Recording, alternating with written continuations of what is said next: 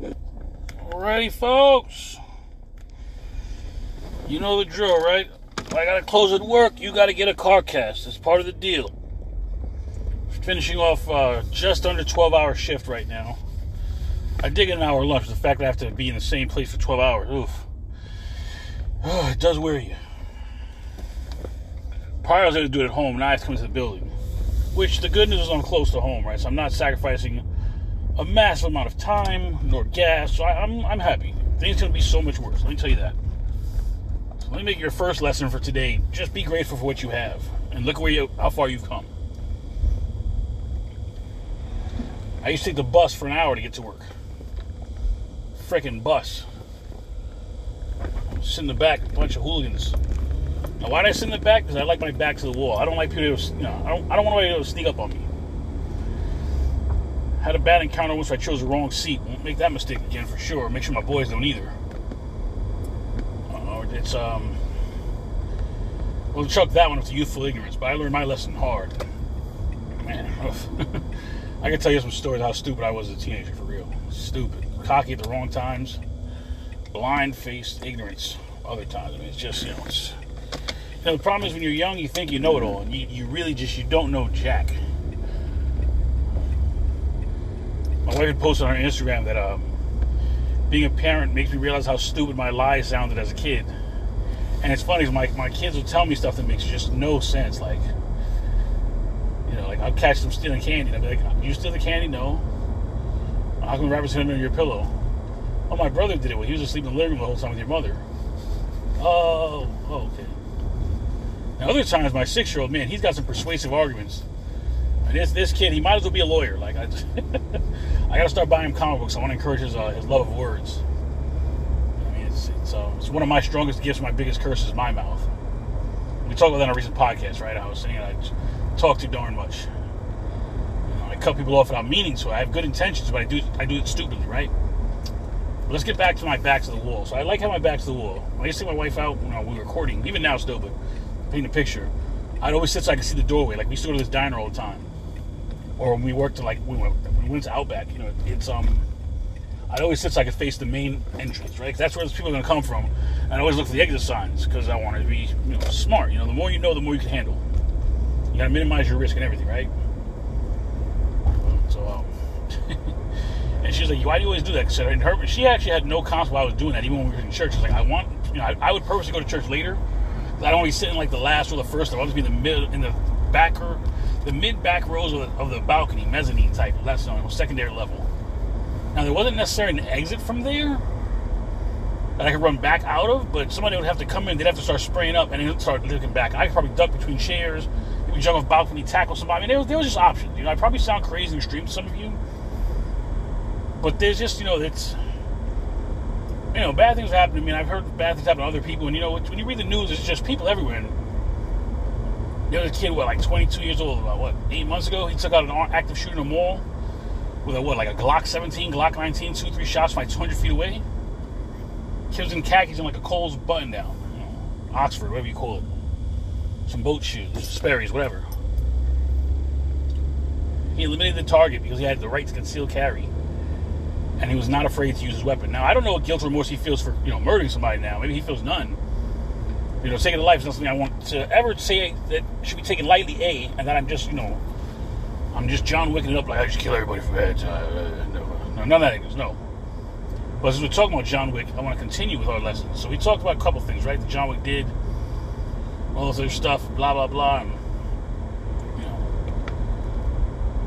know, John Wick was uh, so thankful for the wife giving him that dog that he killed everyone. Responsible for the dog, and then those who would stop him because he killed the people who killed the dog. I mean, he was like, it's it's kind of like he kind of Keyser Soze actually.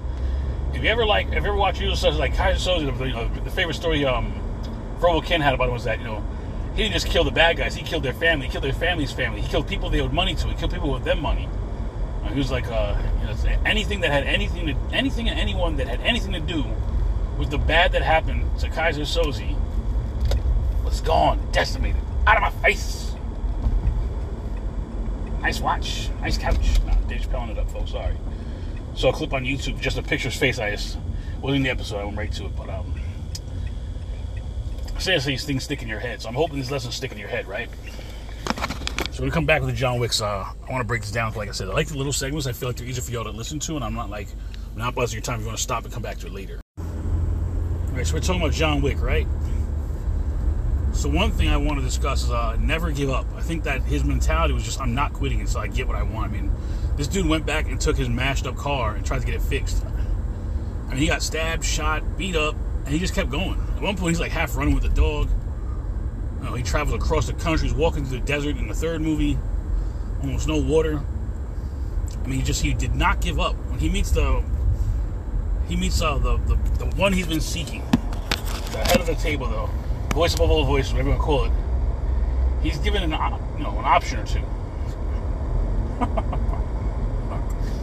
and you know one of the one of the requirements is that he has to show a sign of fealty, shall we call it? You know, a sign of you know I'm I'm regretful and I will do as you order, as you require, and here's my sacrifice to honor you.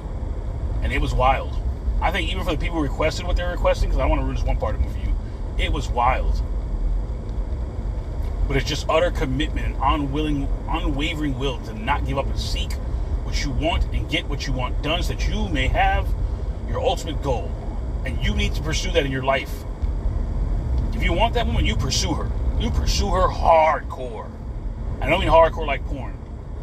And for those of you out here watching porn, get it out your life. This stuff is destructive. Destructive. Look at the many studies. Look at what it's doing to our kids and our youth. It's horrible. I was a kid, it was something that people were like hid, and now it's just like, oh, look, I was a porn star. Now I need to show commentator. Hey. No. I'm not trying to shame you. You do what you got to do to make your money, but if you're going to reach the, the highest level of manhood you can reach, there's things you're going to have to abandon. And sometimes those little guilty pleasures, yeah, you're guilty for a reason. Let's just be honest. Let's not get these unexpected, you know, unex- uh, what do you call it? These, just put it this way: the scenario where the plumber comes in, and next thing you know, you're doing it. That's not real life, folks. Stop falling for the stupidity they're forcing down your throat. It's making your relationship with your wife and your friends unrealistic. My friends, I mean, you might have female friends. You think X, Y, Z happens. They paint all these stories, right? They want to screw with your head. Best analogy I heard from somebody is like, you know, there's a bunch of fat, sweaty men work, working around the clock. These men who can't get laid, and they're trying to control your thoughts about getting laid, so they can control your attention. You want those guys deciding for you? Sounds like a bad idea when you really think about it. Not to mention, it's going to stop you from having that unwavering willpower that John Wick had.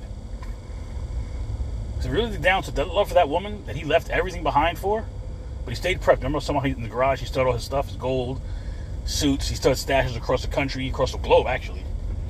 You know, he loved that woman. He loved her in her death, to death, beyond death, willing to risk his own death. That is unwavering willpower and love. Now, I don't want to give you guys this uh, this mentality that I actually had until recently. Being a weekend warrior, you're not gonna. This will be your second lesson, I guess. So, being a weekend warrior, you are not gonna rise to the occasion. You're gonna false your level of training. So if you're like, nah, bro, you don't understand when it, you know, when it hits the fan, my my you know my my endorphins. Those the first time we endorphins, we adrenaline. They all kick in. I started shooting everybody. I'm gonna pick up people that are heavier than me. I'm gonna fight, you know, MMA fighters and wings. My my willpower. No, no, you're not. You're not. When John Wick goes back to his uh, home, when they're calling him Jardani, right? And he's walking through, the guys are practicing wrestling on the mat. She's like, "Look familiar, John? Remind you of old times?" Because from a child, almost, he had been brought into this way of the warrior, like Damien, Batman's son. From birth, almost, you know. He was uh, the, the herd was cold. And the herd being the, the negative, ignorant habits that people have. Holy smokes! There's a Lamborghini in front of me, folks. Sorry. But you know I like to comment on the cars, right? Today nobody's cut me off. Wow, yellow Lambo. I usually see Ferraris out here. I don't see Lambo. This is cool. His head sticks up mad higher than the part that's supposed to protect me flips over. Oh well. your third lesson, always ride in a car that can protect you from the worst case scenarios, right? Or just be Batman and have a Lambo. But like I was saying, it's, it's, you're gonna fall to the level of your training. So if you listen to my uh, my podcast, all that gear and no game, I was those guys who won't buy courses, won't even won't even do dry fires with their weapons. Now, disclaimer here: I'm not a weapons teacher. I'm not a agitating or fomenting civil unrest. I just want us all to be men that can be sheepdogs and protect our family and help protect our great republic. Because yes, we're not a democracy; we're a republic. We're a republic. I pledge allegiance to the United States of America, to the republic for which it stands, one nation under God. Repeat that a couple times your head it's familiar with you. Don't let them convince you otherwise. But you're to fall to your level of training. Dry fire, folks. I heard a guy who's, uh, what's he, commissar, I forgot what it was, but he'd been a trainer for like SEALs, uh, SWAT, special ops, all kind of stuff. He'd been training. He'd been he'd been the soldier. He'd been the leader. He'd been the trainer. Gone back into the war and come back out and then did it with the cops. And he was like, so many people who dress dry fire keep almost the same level of quality as the people who go to the range regularly. So his basic point was that you as a civilian, if you dry fire regularly with your weapons, that you can. And no disclaimer: there's certain weapons. Read your handbook when you come with them. You're not supposed to dry fire. I have a nine millimeter Derringer. It's a double shot, right? Very small. It's concealable. I always wanted one, so I was a gift to myself when we came with some money. But um, it's meant it's it literally tells you do not dry fire this. Do not fire without weapons. Not weapons, without without cartridges, as you would call bullets. So know what you're doing. That's another thing. See, if you're not training, you're not going to know that. You're like, I dry fire everything, bro. That's not going to work. And here's the reason you want to dry fire too. Just a simple reason. You want to dry fire with your different weapons to get a feel for their weight for carrying them. For switching, let's say you've got an AR-15 in your hand, an AR-11 on your back, attached to your backpack. You're carrying your gear, you know, and you want to get used to switching from, you know, letting one gun swing from its sling, picking out your Glock 17, let's say your Glock 19, whatever you have in your waist. Bang, bang, bang. I did some dry fire. I took out a magazine from my waist, put in another one. Boom, boom, boom. Okay, grab the AR-11 from my back. How do I get that? There's a backpack that turns into a vest, and while you flip it over, your the gun's attached to the front of the vest, where most people have uh, magazines, little pouches. Now, no matter how protected and how quality that is, you know how many reps you're gonna have to put in to get that on you properly? You have to make good choices, folks. You have to train. Like I said, you're gonna fall to the level of your training. Like I was saying, in my all that gear and no game, you bought a karambit, right? Cool. Do you know how to use it defensively? Are you just to stick it out? See, I initially, folks, I'll tell you another one. I thought a karambit was like something I would hook you with, like kind of reach out like a hook. And I started watching these videos. I think some GN Funker tactical. I forgot something. I'll I'll, uh, I'll try to tag him when I post this on Instagram and uh, stuff like that. But um, it's pretty crazy because he's shown how to use it, and the way he had, the way he was using it was totally opposite of what I had in my head. I you know I, I, thought, okay, curved blade, I'm gonna come in, slice. No, it's a stick. Even the way I would hold it, I could do so many different options that I hadn't even thought of. Because in my head, I had this preconceived notion that I would whip my pocket and do something to give me some distance and reach by extending it out a certain way with the curve point facing, let's say, out to the left or the right, depending on which hand I had it in. If I was left-handed, it would probably be curved to the to my you know to my inside, you know, to the inside of my wrist. So I would have had it curved to the right. If I was displaying it, displaying it. If I was going to use it for defensive purposes or offensive purposes, my left, my right hand per se, it would still be curved inward, but this time it'd be to the left. Now you probably want to practice your dominant and your non-dominant hand. Just you know you want to do things like that. But if you don't practice, you can't do it. I had a friend Javi, what he told me, said one time he was practicing, you know, how would you load it if you started running out of magazines? I mean, if not, right if you started running out of hands, right? This is going to break your hand, or you get injured, you get shot in your, your dominant arm. So you can still shoot the other hand, right? Bang, bang, bang. But now you got to release the mag, right? So you got a button for that. You can get one out with your hand, right? You can put it between your legs, right? Upside down. Get the magazine out, push it in, but you still got to rack it. So what he would do is using the, using the sights on the gun, right? The included metal sights in the back. Practice racking that against against his boot. So he would have the, the, the muscle memory to do it in a crisis.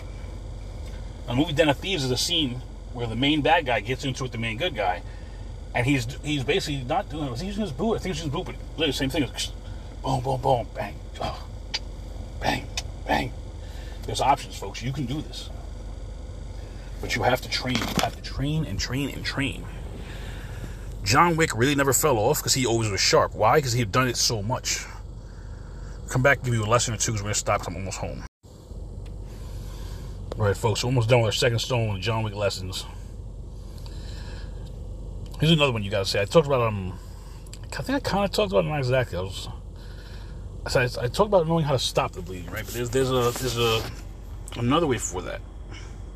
You have to be willing to bleed sometimes. This is the this is the in Robert Greene's book Forty Laws of Power. He does this all the time, where he talks about you know the way you got to do things and how you do things, etc. And needing to do things, you know, the, the, the the way to do something and the reversal. So if the lesson was never take despise a free lunch, you would you know never take it. No, if someone's offering to buy lunch, never take it. Split the bill, do something. And if the reversal is when should you? Like the one time the king offers you, you don't take it. It's an insult because of their culture or something. So in this instance, where the difference is you have to be willing to bleed sometimes, literally, cash wise, figuratively. Most entrepreneurs fail, right? Let's just be honest. Out of 10 restaurants that open, in one year, five will be closed at a minimum. And five years from then, one, maybe two are still open.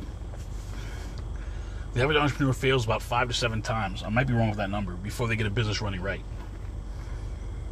Are you willing to bleed some cash? Are you willing to bleed literally? Because let me give you an example. So I was putting cartridges in a magazine, right? And the magazine had to be metal, so the edges hurt like heck, right? I actually like I had like almost not a blister, but I had like my skin was raw on my thumb because I was doing different sizes. I was doing two two three, and I was doing nine millimeter for different different pistols and rifles. And sir, I was like, oh man, this hurts because I had to put them in, and I didn't have a speed loader, which I finally bought one. And Glock comes with a loader, but I was loading a Taurus, and they don't have the same size clip. They don't have the same distinct features. It's around the same size.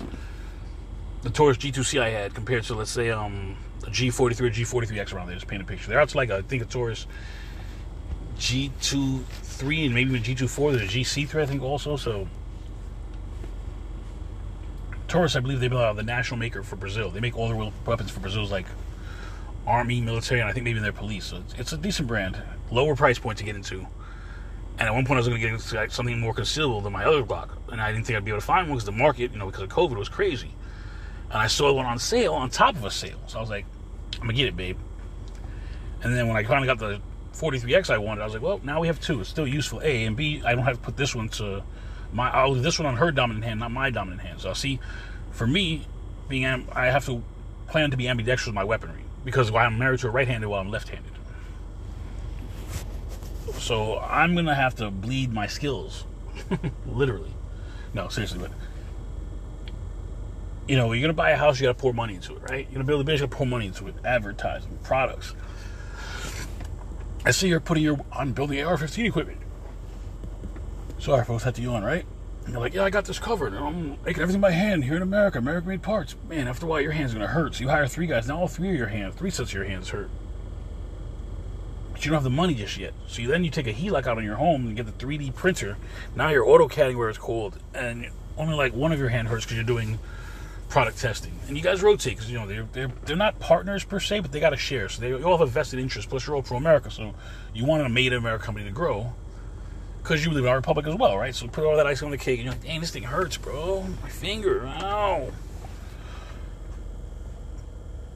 Are you the quicks it hurts you to keep pushing? In the movie, how many times we John Wick running with bullet holes and bleeding? I mean, he came out of the doctor, going to the library. Hi, Ernest. It's too early, Ernest. Oh, no one will know. Dead is dead. And he took his book and he finished Ernest off. So let's get to another lesson because I want to end this because I want you guys to enjoy it fast. I might do a third one. I've got like 10 more lessons, but I want to see which ones I feel are really useful. Not just like anecdotes I thought of, but.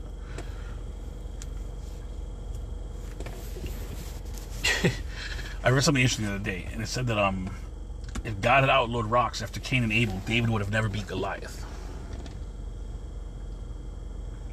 Let me say that to you again.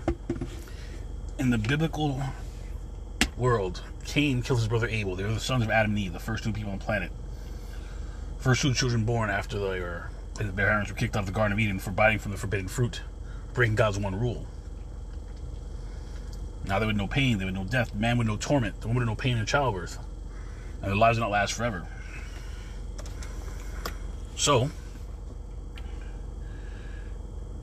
Cain slew Abel because his gift made him look his his gift look inferior to God, right? And if God said we can't have any more rocks, too many people. we can save just one person. I gotta get rid of all the rocks. We have no concrete. I don't know. Would we have roads? Not till we have them. So the argument there that you know, oh well, no guns, kill people. We can't have them. I can assault you with a pencil. I can assault you with a stick. I'm just I'm being a jerk right here, honestly. I'm not gonna. But let's go back to that. So David knocked Goliath down with a rock, but then if you listen to the what we should read, he shoved he thrust the sword into his chest and finished him. with that little rock in that little guy's hand. Now, David, who's Andrew Wommack, he's talking he went to where the battle happened, right? Historically. And then he looked at it. He was like, he was like, "Well, this is crazy." He's like, because he didn't measure the cubits. He's like, so David was like, let's say, five foot even, and Goliath was like, I don't know, whatever it was, like let's say seven cubits. I don't know what it is, but I think it ended up being equivalent to like nine feet dang near, and muscles. So you're gonna fight a guy who's like double, triple your size. That, that's scary. You know that that's uh, and, and not to mention you're a child. You're not a full blown warrior, but you're called to do something. So you got to do it sometimes. And with God, yes, all things are possible. So maybe a weekend warrior can be a winner, but you should still train. But where I'm getting with this was that John Wick fights Ernest. This tall dude in the library has got this big knife. Like I was talking about last one, it's just long. But he killed him with a book, folks. The book. It was a thick book, but he killed him with a book. It wasn't an assault book. It wasn't a book about assault rifles. It wasn't a book on how to build assault weapons. It was some Russian book that he'd hollowed the inside and hidden a picture of him and his wife that made him happy, some gold, and a ticket that bought him a favor from his people, his original people, shall we call it, his tribe, whatever you would call it. So he uses his book to hit the guy, he uses the book to block, but he doesn't let it go. He does not let go. He holds on to it for dear life. And after hitting the guy in the throat, after putting it in his mouth and hitting him there, hit him in the face with it, hit him in the junk. He hit him in the junk, folks. Did all these things. Just straight dominated this big dude big dude. Wasn't, wasn't massive, but was still like a foot tall in him. And was also another professional killer. He puts the book on the table after he gets the guy almost like senses, right? Box, I think he boxes his ears, hit him a couple times, whatever.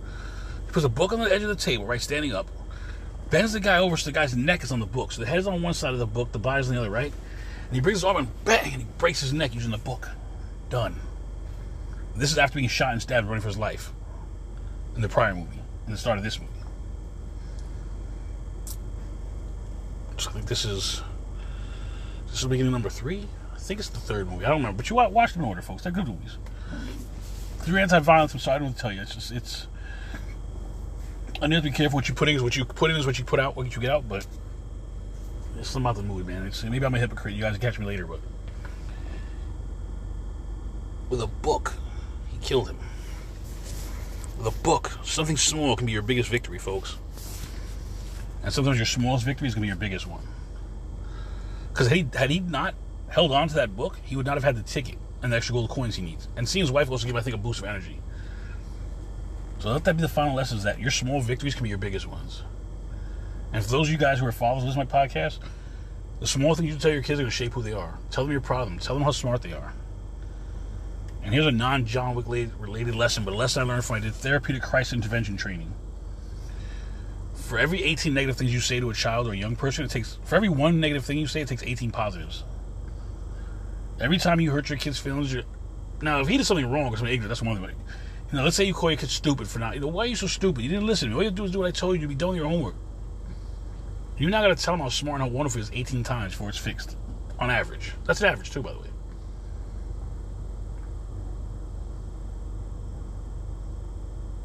You gotta be the John Wick of parenting too, folks. John Wick walked from everything for his wife. Killed everyone over a dog. Are you gonna have that same resolve for your kids and your wife and your business? Are you willing to walk away from everything? I've done it. Hard as hell. Still think about it most days. Every now and then I have dreams I'm back in New York and I wake up I'm like, nah, no. No. Just found out someone I knew for quite a while died again. Not died again, another person's dead and it's just a very sobering day for me today because it's you know I'm at work I'm trying to be functional I was thinking I'm like man so this dude was old he wasn't that old and you know his daughter was maybe like 12 his son was like 40 maybe 35 I don't know like younger than his wife but I think he had someone who was like 20 and he was probably like 50 so his son would be like 30 let's say his wife's I think a little older than me like three four years older than me I think if I remember right we all grew up in church together well, me and his wife grew up in church together and I met him in when he started joining us but whatever that's the point but you know, it's crazy because you can be here today and gone tomorrow, but where do what seeds are you planting? If I got off topic, I'm sorry, but you know, life's hard, folks, and it's um, it's really someone I was, I had spent some quality time with them, but not massive amounts, but I knew them well enough and knew their tribe well enough through the church, and I'd gone to church where he was a co-pastor too for a while too, because my wife used to get medicine, and we couldn't go to the early service because we needed to go to a late one, and they had a late service, so we didn't want to stop going to church. It's just we needed time for her to physically rest, and you know, it's um You know, it's crazy. My heart goes out for his family and friends, but I know he touched a lot of lives. And being a man, you should be. You know, my my aunt at my grandfather's funeral said, you know, his uh, she was telling my grandfather, you know, he never darkened anyone's door. He was a man of a lot of words. He never darkened his door, and he always help people out. You know, like people could just come to our table and eat. My uncles would eat their meat first because um, if they stood a meal and put in guest came, my grandma would take it off. But share what you have, teach who you can, love who you can, love on your family, folks. I know it's not a John Wicky part. You could argue, but I would say it is because John Wick loved that wife and that dog, man. Look what he was willing to do for love. Conversely, you could be Ike, and then we'll figure out what love's got to do with it. Rest of the movie. Don't be Ike. Be Larry Fishburne, kind of, but don't be Ike. Oh, Larry Fishburne's in John Wick too, huh? You liked the way I brought all that out, didn't you? He's also in The Matrix. He's also in Hoodlum. He's also in Deep Cover. That's right. And back then, he was Larry, by the way. In Deep Cover, he was Larry. I have the DVDs. Larry, not Laurence. Peace out. Tony at changeadvance.com, changeadvance.com, the blog. PedigrewTheFresh.BigCartel.com. You can still buy my t-shirts. What else do I have out there? See. Change Advance on Twitter, Change Advance on YouTube. My Instagram I actually posted a couple times today. You can go to Pedagogy of the Fresh. P E D A G O G Y of the Fresh. Seriously, let me know what you think, folks. I'm gonna do another John. We can try and get a little more gritty with it, but um, I don't want to overdo it, but I want to get into it. But then, like I said, life is what it is. So you get what you get from me. Let me know what you hate about this one. Peace.